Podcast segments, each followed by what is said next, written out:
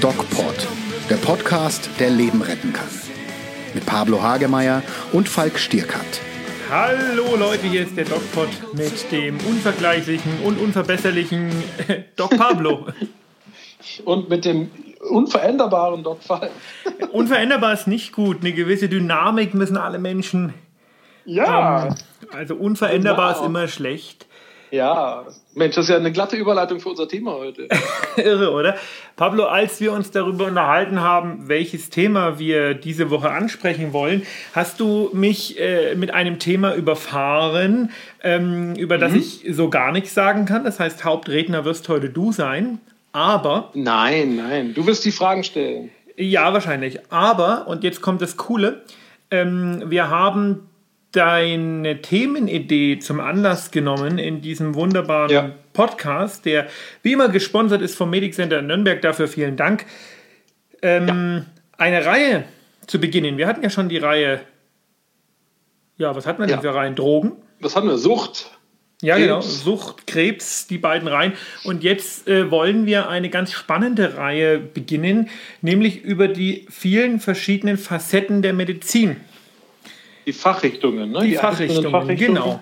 Ähm, ich habe heute die Zusage von einem äh, ziemlich großen oder ziemlich bekannten Chirurgen bekommen, dass er sich mit uns unterhalten wird.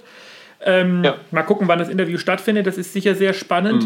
Und ja, Pablo, Genau. was für Fachrichtungen gibt es denn so? Was fällt dir denn so ein, du als alter. Weißt du, wie ich dem, Somatiker. ja, weißt du, wie ich dem Chirurgen dich heute beschrieben habe? Wie denn? Ich habe wir reden über verschiedene Fachrichtungen und ähm, der Pablo ist ja so, so halb Psychiater. Und er hat gesagt, wie kann man halb Psychiater sein? Halb ich gesagt, Psychiater, naja, der, ist, ich der ist Psychiater, macht aber nur Psychotherapie. und da sind wir schon beim feinen kleinen Unterschied. Welche Fachrichtungen fallen dir ein? Ah, ja, was. Ja, da müssen wir in, keine Ahnung, im Schremmel gucken. Also es gibt ja Also immer im Kreml mehr müssen wir gucken. Ja völlig im Schremmel. Es gibt ja immer mehr Fachrichtungen. Die Medizin diversifiziert sich ja. Äh, das ist unfassbar. Ich glaube, wir bleiben mal bei den, bei den großen Einteilungen, oder? Na, ich denke, da, wo man eben auch ne? einen Facharzt machen kann. Ne? Es ist ja ganz wichtig, Genau. dass die Genau. äh, Kammern, also um, um das mal zu erklären, bevor du mit deiner Liste kommst, ähm, Ah. äh, die, die Fachrichtungen werden definiert durch die Ärztekammern. Die Ärztekammern definieren wiederum Voraussetzungen, die man erbringen muss, um eine spezielle Facharztrichtung oder Facharztbezeichnung tragen zu dürfen. Und das ist meistens eine äh, fünf, sechs oder siebenjährige Weiterbildungszeit, sprich man muss äh, in einem Krankenhaus oder einer Einrichtung mit Weiterbildungserlaubnis arbeiten und bestimmte Fähigkeiten sammeln. Alles nachdem man das Medizinstudium abgeschlossen hat. Und dann muss man noch eine Facharztprüfung vor der Kammer ablegen. Das heißt, wer am Ende Facharzt ist, der kann auch wirklich was. Ja. Und diese Das Fach ist eine hochspezialisierte, hochspezialisierte Geschichte. genau. Im Vergleich zu den Heilpraktikern, die das nach drei Jahren schon alles können, Ja, ist die sind Medizin viel auch- intelligenter als der- wir. ja, der Medizinberuf und äh, die Spezialisierung zwölf Jahre eines Lebens zum Beispiel. Ja? Sechs Jahre Medizinstudium, sechs Jahre Facharztausbildung. Äh, Zum Teil ist schon mehr. viel. Ich habe äh, ich hab ein bisschen den einen oder mehr, anderen ja. Umweg gemacht. Ne? Also Ja. ähm, zum Teil mehr. Ähm, und diese Ja. Fachärzte oder Facharztrichtungen, die es gibt, ähm, die Bereiche der Medizin, die sind eben durch die Abschlüsse, die man bei der Landesärztekammer erreichen kann, definiert. Und jetzt erzähl mal, was es alles gibt, Pablo. Oh, keine Ahnung. Also ich, also Chirurgie. Aber da, die Chirurgie hat ja wiederum, keine Ahnung, 20 Fachärzte. Nö, Also, allgemein, Fach- äh, Facharzt für Allgemeinchirurgie und dann baut man auf, ne? Ja, Viszeral, Bauch, allgemein. Äh, gut, du kannst ja dann Neurochirurg auch schon mal werden. Das ist ein anderer Facharzt wieder, ne? ganz Das spezielles. Ne? also ganz viel mit Schneiden. Also der mit Schneiden zu tun. Also man kann alles aufschneiden und auch groß und klein. Also Augenfacharzt zum Beispiel für Augenheilkunde, der muss ein bisschen Chirurgie können. Der Ähm, Gynäkologe auch. Nur in seinem Fachgebiet. Ne? Oder der Hals-Nasen-Ohrenarzt ist auch ein Facharzt, der braucht auch ein bisschen chirurgisches Wissen. Der Gynäkologe ähm, ist dieselbe Geschichte. Dann gibt es eben auf der anderen Seite die internistischen Fachärzte. Ne? Die internistischen, genau. Und diese Crossover-Fächer wie Gynäkologie, wo man eben ein bisschen internistische Geschichten können muss, also eher so die, die Heilkunde durch Medizin und ein ja. bisschen chirurgisch. Und dann gibt es die Fachrichtung, über die wir heute sprechen wollen, die weder was schneidet, noch was mit. Noch was kann, wolltest du ja. jetzt sagen? Na, kennt ihr den Witz? Wie, wie, wie war der? Kennt ihr den Witz? Nee. Da treffen sich ein Chirurg. Nee, was ist der Unterschied zwischen einem Chirurgen, einem Internisten und einem Pathologen? Mhm. Der Chirurg kann alles, weiß aber nichts. Der Internist ja, genau. weiß alles, kann aber nichts. Und der Pathologe weiß alles, kann alles, kommt aber zu spät. Ja, und das, äh, diesen Witz äh, kennt auch mein Doktorvater und er hat gemeint, das stimmt nicht, zu spät ist es ja gar nicht. Der Witz ist zwar gut, äh, aber die Medizin lebt ja von ihren, von ihren Toten auch und von den äh, lebendigen äh, Gewebeproben und von der Wissenschaft und der Pathologe kann sehr wohl sehr viel beitragen. Das stimmt. Das stimmt, gerade ja. heutzutage. Aber ich denke, über Pathologie ja. werden wir uns auf jeden Fall separat unterhalten. Heute unterhalten wir uns über eine Fachrichtung, Unbedingt. die mir nach wie vor, das gebe ich offen zu, sehr fremd und befremdlich ist, die Psychiatrie mit der Psychotherapie. Ja, ja. Dein Fach. Das ist ein eigener Facharzt, mein Facharzt, genau. Psychiatrie und Psychotherapie. Früher war der noch verbunden mit der Neurologie, dann hieß es der große äh, Nervenarzt. Da war das große Fachgebiet der Neurologie noch dabei. Das ist heute getrennt und mehr mit der Psychotherapie verbunden. Ähm, sechs Jahre Ausbildung und man muss zusätzlich noch für die psychotherapeutische Qualifikation, jetzt wird es nämlich ganz witzig, eine zusätzliche Ausbildung noch zur Facharztausbildung ableisten an einem Spezialinstitut, wenn es nicht der eigene äh, ja, Chef mit anbietet. Und das ist oft der Fall, dass der Chef selbst die Fachrichtung äh, nur zum Teil anbietet. Man muss also auf jeden Fall Seminare und Kurse und Weiterbildungen an einem Fachinstitut für Psychologie, für Psychotherapie noch belegen.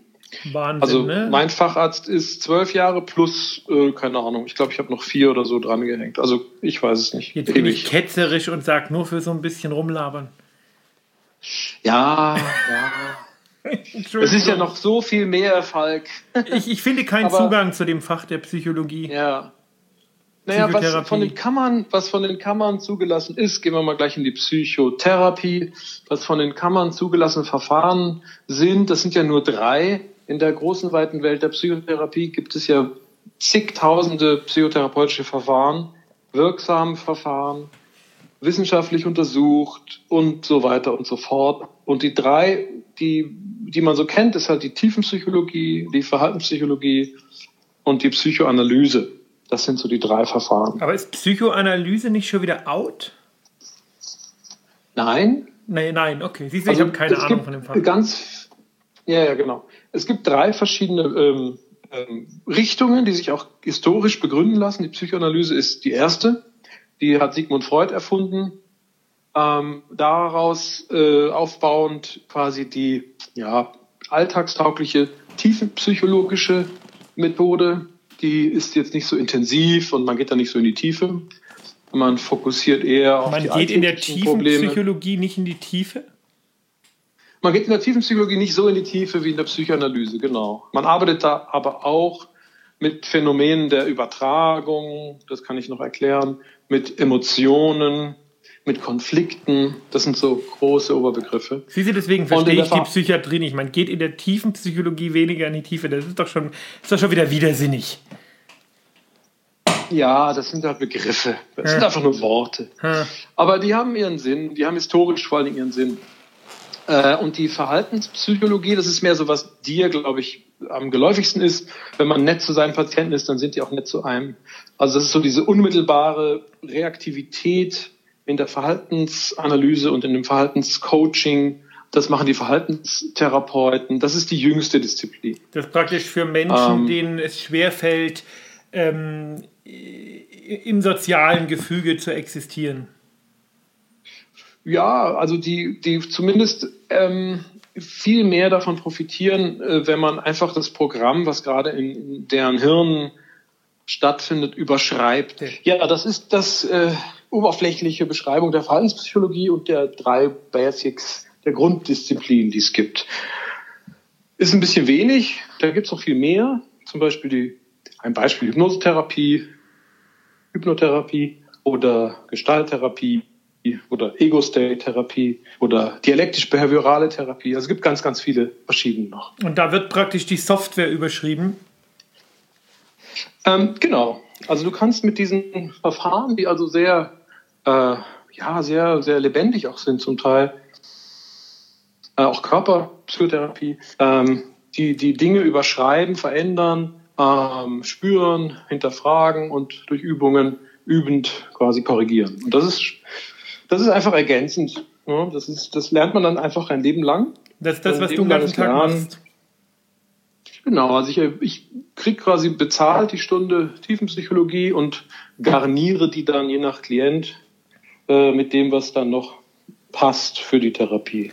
Jetzt muss ich ganz ketzerisch mal fragen, als ich als Student auch mal in die Psychiatrie musste, also nicht ich selber als Patient, sondern als ähm, mhm. ja, Formulant oder wie auch immer man das nennen mag, ja. ähm, haben die, ich werde es nie vergessen und äh, meine Frage an dich ist, äh, warum macht man es nicht oder wa warum machst du es so und die haben es so gemacht, es war ganz mhm. gruselig, ähm, die haben Patienten praktisch das Hirn gegrillt und das ist wohl eine wissenschaftlich auch etablierte Methode. Die kommen also ähm, in der Psychiatrie in die Klinik. Das, ne? Ja gut, du bist ja, bist ja auch Psychiater, ja. Halbpsychiater, wie Elektro ich gesagt habe. Genau, genau die kommen in die Klinik und die kriegen eine Narkose und dann macht man Elektroden an den Kopf und dann fangen die an zu krampfen ja. und dann schließt man den ihr Hirn kurz. Schalten mir eine Effekt, also war grausam, äh, ist aber offensichtlich eine etablierte äh, Therapiemethode. Mich hat es nachhaltig, mhm. äh, ähm, nennen wir es mal. Äh, fair verfolgt aber scheint ja. mir doch effektiver zu sein, als sich stundenlang ähm,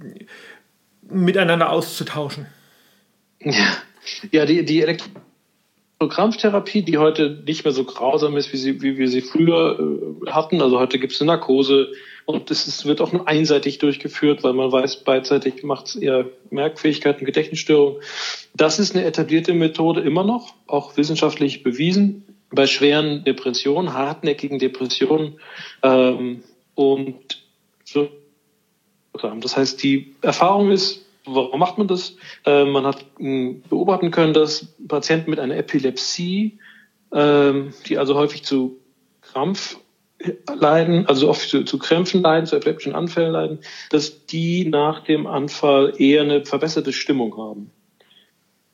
Und davon hat man das abgeleitet. Das ist aber schon uraltes Wissen. Also so aus den, ja, 20er, 30er Jahren oder so.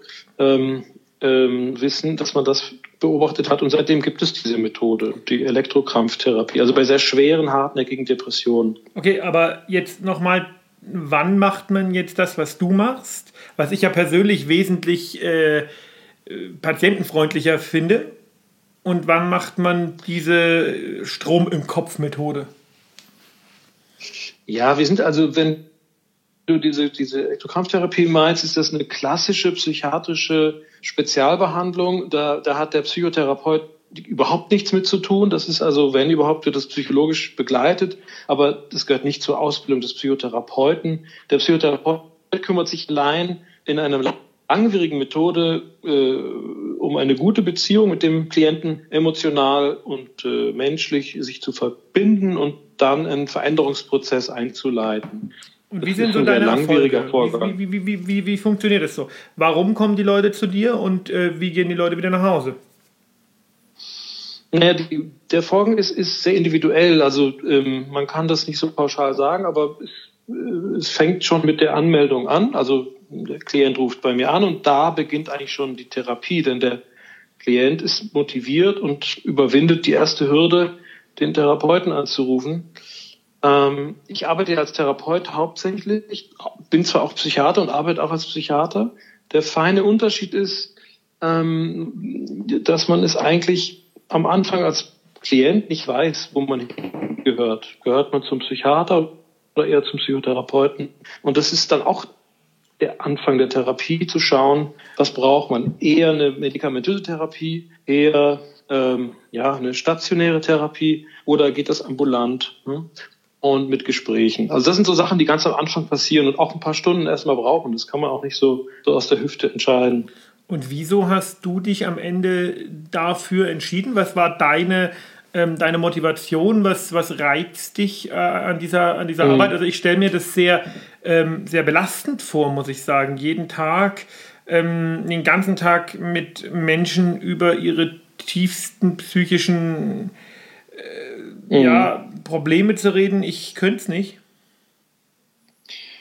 Ähm, ja, am Anfang hat mich ähm, gereizt, ähm, und das, das, die Geschichte müsst, müsste man vielleicht mal erzählen. Äh, ich komme ja aus einem Sozialisierung, sage ich mal. Also ich bin medizinisch sozialisiert, sehr organmedizinisch. Also ich bin über die Neurologie und die Grundlagenforschung in der Hirnwissenschaft ähm, zu dem Thema Psychologie gekommen. Ich hatte das immer schon fasziniert. Ich war auch schon immer vom Typ her, von meinem Temperament her jemand, der erst zuhört und dann äh, reagiert also eher passiv so. Und diese Passivität lässt einen natürlich, ja, lässt, lässt mir sehr viel Zeit zu beobachten und zu verstehen und mich interessieren sehr viel mehr Strukturen und Zusammenhänge als, als jetzt irgendwie vorzupreschen und ich sag mal, das, das Skalpell zu schwingen. Äh, was auch wichtig ist, will das jetzt nicht kleinreden, aber ich habe für mich so eher das Gefühl, dass ich emotional sensibel bin und das Strukturen wahrnehmen kann, psychologische und auch Spaß habe an der Interaktion mit Menschen ähm, auf einem sprachlich-emotionalen Level. Und ähm, das ist so ein bisschen, glaube ich, die Voraussetzung, dass man daran Freude hat. Und dadurch, zu deiner Frage, wird es dann auch jedes Mal anders. Also es ist ja nicht so, dass mh, hm, heute habe ich es wieder gehört, eine Patientin kam und sagte, sie bräuchte einfach jemanden, wo sie ihren Müll abladen kann. Ähm, Aber wie hältst du das, das, aus? Und das ist es ja nicht. Ne? Also diese Patientin wäre zum Beispiel überhaupt gar kein Kandidat für eine Psychotherapie, weil das ist ja auch nicht unbedingt äh, Psychotherapie, dass man den Müll ablädt, ne? sondern die die Patienten, die, die wollen sich verändern. Also es, die Grundbedingung ist erst einmal für die Psychotherapie ähm, so eine Bereitschaft, sich zu öffnen, sich zu verbinden mit dem anderen auf einem bestimmten Level, äh, zu kommunizieren, also in eine gute Kommunikation zu kommen. Und das ist immer sehr unterschiedlich, weil es so wahnsinnig viele Variablen gibt. Und es, man sagt doch, oder das ist, es gibt immer nur eine Therapie für den einen Klienten. Also man kann das gar nicht pauschalieren. Jeder Klient braucht seine eigene Therapie. Ja, das ist interessant, aber die Antwort beantwortet nicht die Frage, wie du das aushältst. Doch, das ist die Antwort. Es ist jedes Mal anders. Es ist jedes Mal anders es ist zwar ähnlich, so, ne, aber der Zugang ist immer ein anderer. Man, wenn du so willst, habe ich einen Köcher oder mehrere Körbe mit, mit Methoden zu meiner Verfügung. Ne? Ähm, und die, die gehe ich dann so durch. Es ist fast wie so ein behutsames Forttasten, ähm, ein Ausprobieren sehr viel ausprobieren und schauen, wie, wie der Klient darauf reagiert und sich dann weiter orientieren. Du sagst Klient und nicht Patient? Ja, das ist ein psychotherapeutisches äh, Sprech. Also die, die Psychiater, Ärzte neigen ja eher defizitorientiert zu arbeiten. Das heißt, alle sind krank und man muss sie gesund machen. Und die Psychotherapeuten haben eher den Ansatz, es gibt da ein Problem oder einen emotionalen Knoten oder eine Schwierigkeit und der Mensch an sich ist nicht der Patient, sondern der Kunde, der Bedürftige, der im Grunde genommen eine Veränderung durchmachen will und dadurch nicht per se krank ist, sondern letztlich ein Klient ist, also ein Bedürfnis hat. Und was haben die für Bedürfnisse, die Menschen? Ja, ich was, kann ja heute mal gucken, was ich heute so hatte in der Praxis. Ähm, da habe ich zum Beispiel eine Unternehmerin, die äh, die ist verheiratet, nicht sehr glücklich verheiratet, hat ein Kind, hat vor Jahren ein Kind abgetrieben oh. und leidet jetzt daran, hat Schuldgefühle, ähm, ist sehr ehrgeizig und setzt sich damit unter Druck. Und äh, in der Ehe kriselt es auch, weil die, ja, weil die Thematik natürlich ähm, da virulent ist und die Kommunikation zwischen den beiden in der Ehe nicht funktioniert. Sie ist zu gering und äh, voller Fehler. Ähm, und das sind Sachen, die sind sehr komplex. Und äh, ich habe ja nur die eine Person zur Verfügung. Ich mache selten Paartherapie. Ähm, ich habe also bei der Einzeltherapie immer nur die eine Person zur Verfügung. Und ich muss erstmal das Universum verstehen, in der sich diese eine Person bewegt. Kann dann vielleicht Fragen zu, dem, zu der Wechselwirkung mit dem anderen Universum, also mit, dem, mit der Welt des Partners stellen und dann versuchen auch kritisch zu hinterfragen. Ähm, das ist sehr komplex und dauert auch seine Zeit. Und dadurch ist da es auch immer sehr Freude lebendig. Dran, ja?